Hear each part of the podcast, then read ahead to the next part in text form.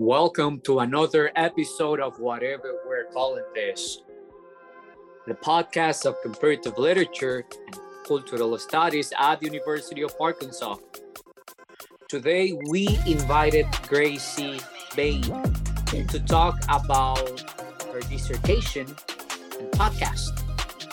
She's a PhD candidate in English at the University of Arkansas. Okay, hello, Gracie. Hi, how's it going? Good, really good. Glad to have you here. Me too. I'm glad to be here. So let's start. Just tell me something about yourself. Like, how did you get here where you are? Oh gosh, um, how did I? That's a good question. Um, I did my master's program here um, in the English department and just decided to stay for the PhD. Um, so I've been at the University of Arkansas. I think that this will be my sixth year um, as a graduate student. And uh, I don't know, a lot of, yeah, I think I, a lot of really lucky things happened for me to be able to be here. But, um, but yes, yeah, so I'm a, I'm currently a fourth year PhD candidate um, in the English department. And so right now I'm out of classes and I'm just writing my dissertation. That is really good. So do you survived the pandemic here in Fayetteville, Arkansas? Um, yes, I don't know. So I didn't thrive, but I survived. Yes, absolutely. absolutely. that is good.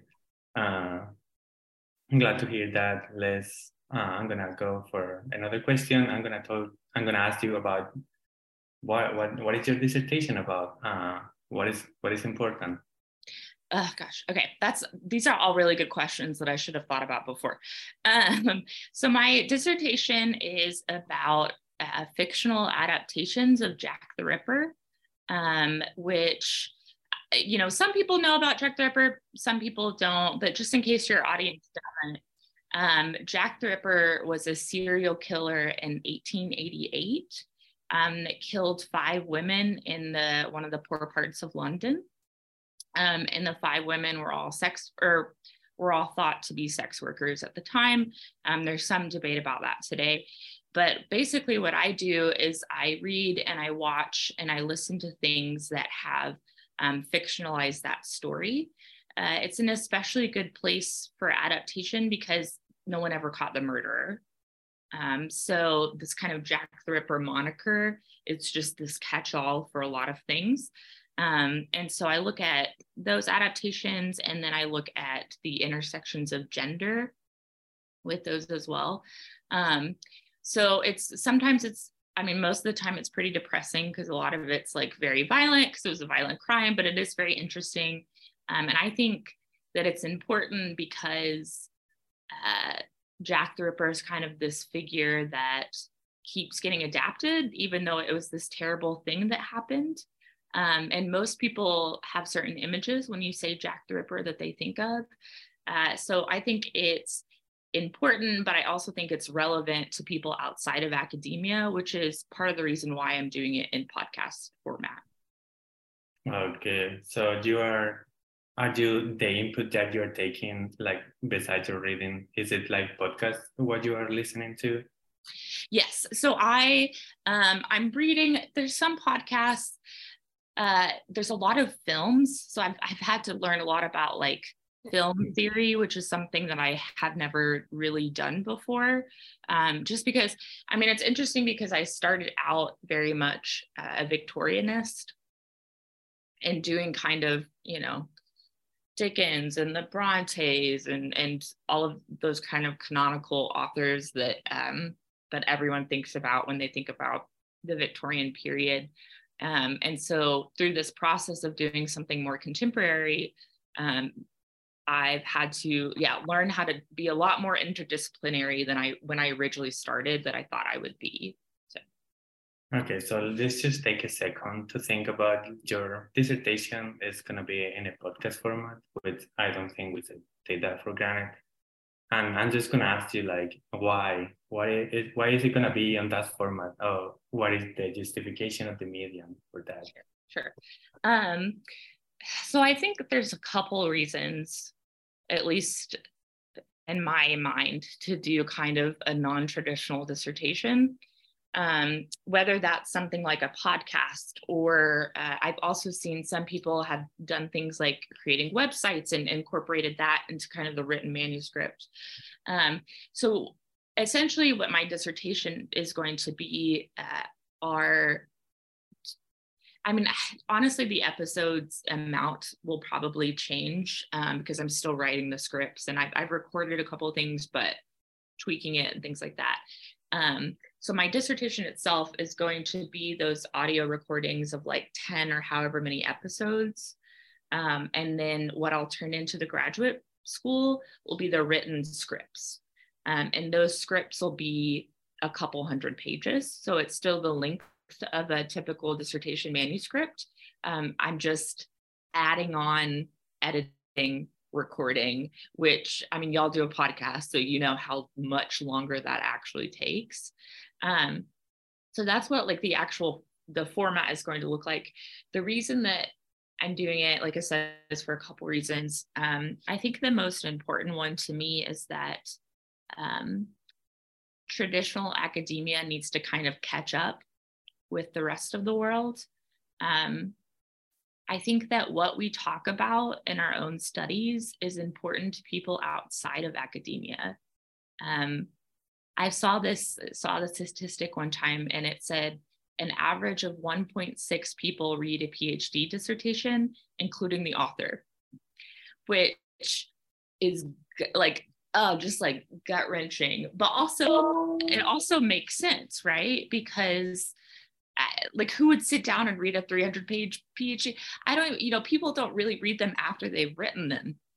Um, and so i saw that statistic and i was like man that's super depressing um, especially considering that what we study um, particularly in the humanities has an impact on our community that we live in. Um, and how are we going to reach that community? It's probably not through a 300 400 page manuscript that's only available through a paywall. Um, it's mm-hmm. through something public like a podcast.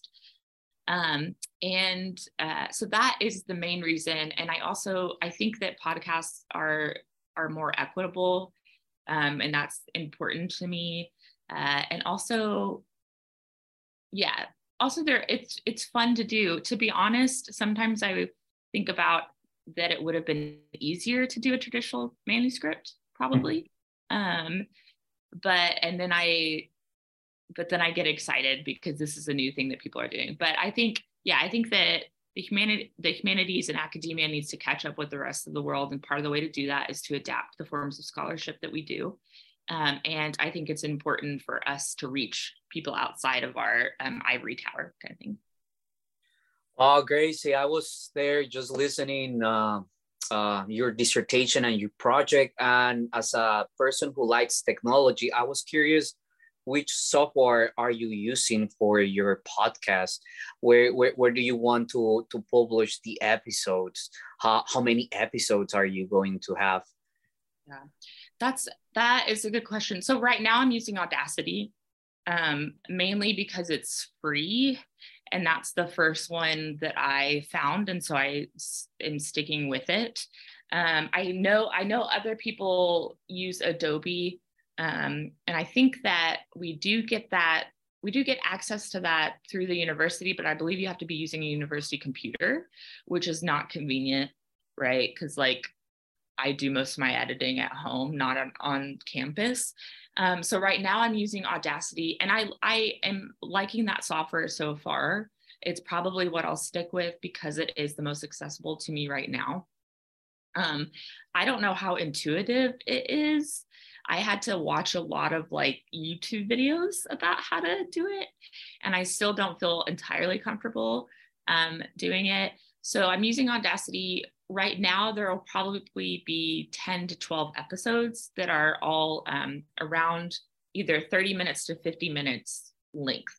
Um, and essentially what i do is i write my 25 page script um, and then i add in like the audio transitions and the clips from the films um, and things like that. So that's what it, it's look like now.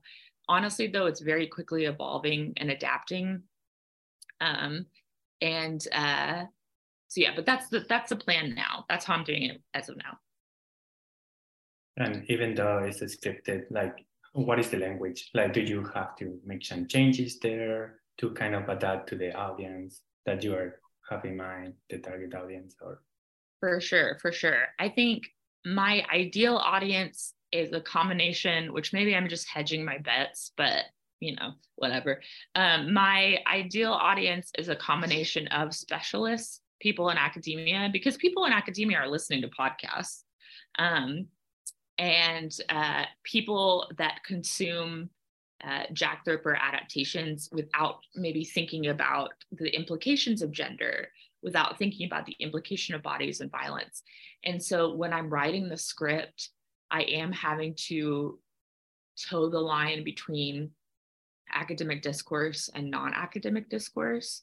And to be honest, that has been something that's been a struggle just in conversations that I've had um, with faculty at the university, have been very worried about producing something as a dissertation that's not written in traditional academic discourse. Um, there's a way to do it, but I have absolutely had to adapt even just how you use secondary like scholars right like like framing it a little bit differently um, what i like about the podcast format is it gives me more freedom to actually be a human being um, that has a has a everyday language that they use. And and you know my everyday language is not ac- academic. Um, and so that is something to think about though. And i think if you're going to do a non-traditional dissertation that involves a different kind of audience, that is a very explicit conversation that you need to have with your um, faculty mentor, faculty director, um, because that is something that you'll have to balance. But I do absolutely think that there's a way to do it.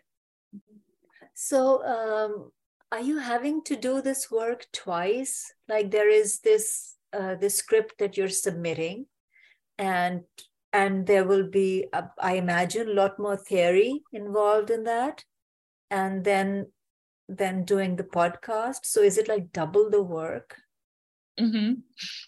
okay it, it or it feels that way um so i'm not writing a separate i'm not writing a separate script to turn into the graduate program they are getting my script that i'm recording um, and publishing so that's good i'm not having to write something, record it, edit it, and then reproduce it on, you know, for a different audience. Um, that is very handy. But what the process is honestly like just to so for my um I recently for one episode, so I I um, wrote the 25 pages and then um, talked to my dissertation director about it, went through several revisions. Then I recorded the episode.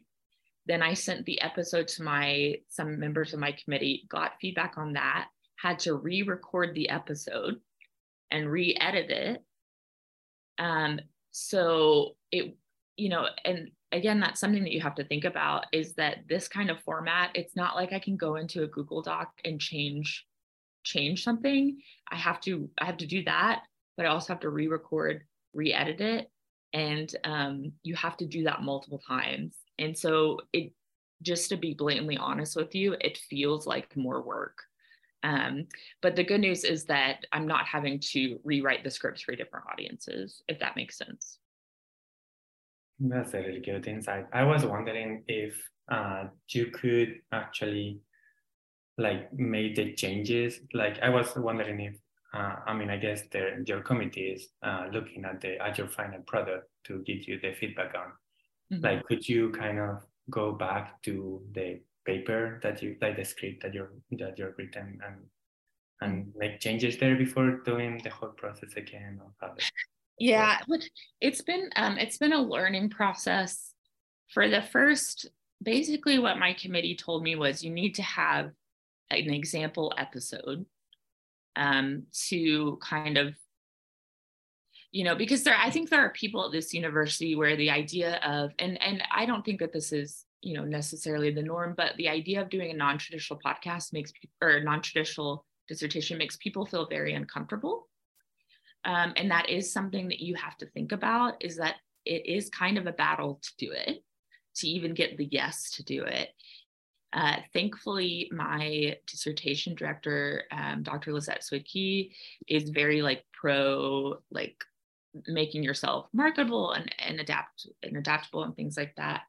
Um, and so because I've been the first one to do this at this university that I know of, um, a lot of it has been trial and error.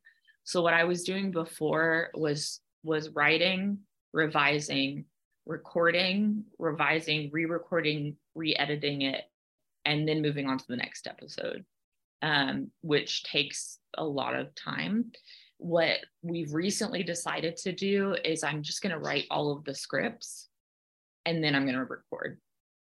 Um, and so it's not like a, you know, having hopefully that way when I have to revise, I won't have to revise multiple things at one time.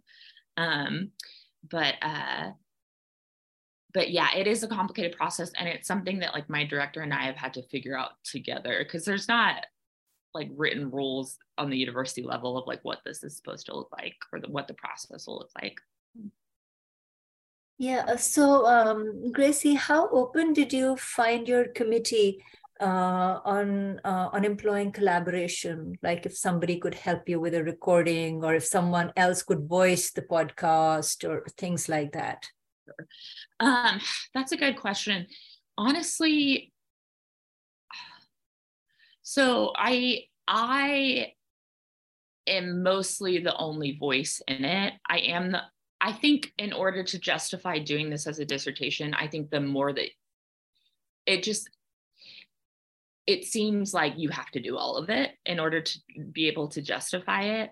Um, like I, my voice is the only voice in there. Besides, I do have, uh, I have interviewed some of my friends and used their audio clips, um, and then at some point I'm going to need my they don't know this yet, but my partner, I'm going to have him read some um, some scripts and and have him on the podcast. Uh, which again, he doesn't know that yet, but I'll tell him later. Um, but they've been very encouraging to use other people's people in that way. But I think if I were to be like, hey, can someone else edit this? I don't think that they'd let me do that. Or like, can someone else uh, voice the script for this particular episode? I don't think they'd let let me do that. If I continue this and the goal is to continue this podcast after I graduate, then all bets are off. Um, and it be, could become bigger. But right now, I am doing everything. Um, but yeah, that's a good question. I'm not sure. I haven't ever asked them if someone else could do a part of it. Um, so I'm not sure of the answer, but the the vibe is that you need to do all of it if it's going to count as a dissertation. Gracie, I have two comments. So in case that you need international voices, you can use our voices. Just let us know and then uh, we can help you with some of the particular scenario. Uh, oh, and the, yes. the second part, just uh, without realizing also we're making history just by being able to record the first student on campus, which is amazing. So uh, just want to uh, congratulate you and uh, keep fighting, keep battling. And then after you, I'm sure that because some people have heard about your name, you are like there, you're, you're, you're, you're moving around. Oh, have you heard about that student? She's doing something else. So people are getting motivated. They're just waiting to see what's going on. Uh, so uh, congrats and, and, and, and keep doing that battle. Thank you. Thank you. I really hope that that people feel more freedom after this. Um, to be fair, it has to get done, so we'll see. Um, but I hope that hope that students are being encouraged, graduate students, to do something different. And it's not even that different, right? Like it's still, it's just a different medium. Um, and so I'm glad to hear that other people are are uh, kind of cheering me on silently in the background. Um, that's good to know. But yeah, I hope that this kind of opens up possibilities for other students. It is. I mean, some people don't know your face, but they know Gracie Bain is doing. Really? The, yeah, for I mean, for real. In the comparative literature, like I, I think some people are starting to think about like, oh, we can do something different. I'm kind of, oh, oh we have to do something different. And I, I have one more question for you. I was just wondering what other formats like besides podcasts are available. Uh, we took a class together with the professor Lissette Lopez and she's offering another class, even for graduates, uh, and probably uh, graduates at the masters and PhD level. So, what other formats do you think uh, we can implement, um, and why is the justification of that? Mm-hmm. I think anything digital. Um, I think there's also, you know, if you're not comfortable completely doing a non-traditional dissertation, you can always do a kind of digital accompaniment. Um, and honestly, that makes you marketable in a lot of ways, right? Uh, to have something like a website, um, to have uh, something like a film. To be honest, I'm not super familiar with the other with the other things that you could do, but I know that I would start thinking digitally. Um, obviously, right? Like, what can you do uh, to to reach a wider audience? And I do want to, before we go, I do want to say, for me, having a non-traditional pot, having a non-traditional dissertation still makes you marketable to other academics. So I don't think that having a non-traditional dissertation excludes you from getting a tenure track job.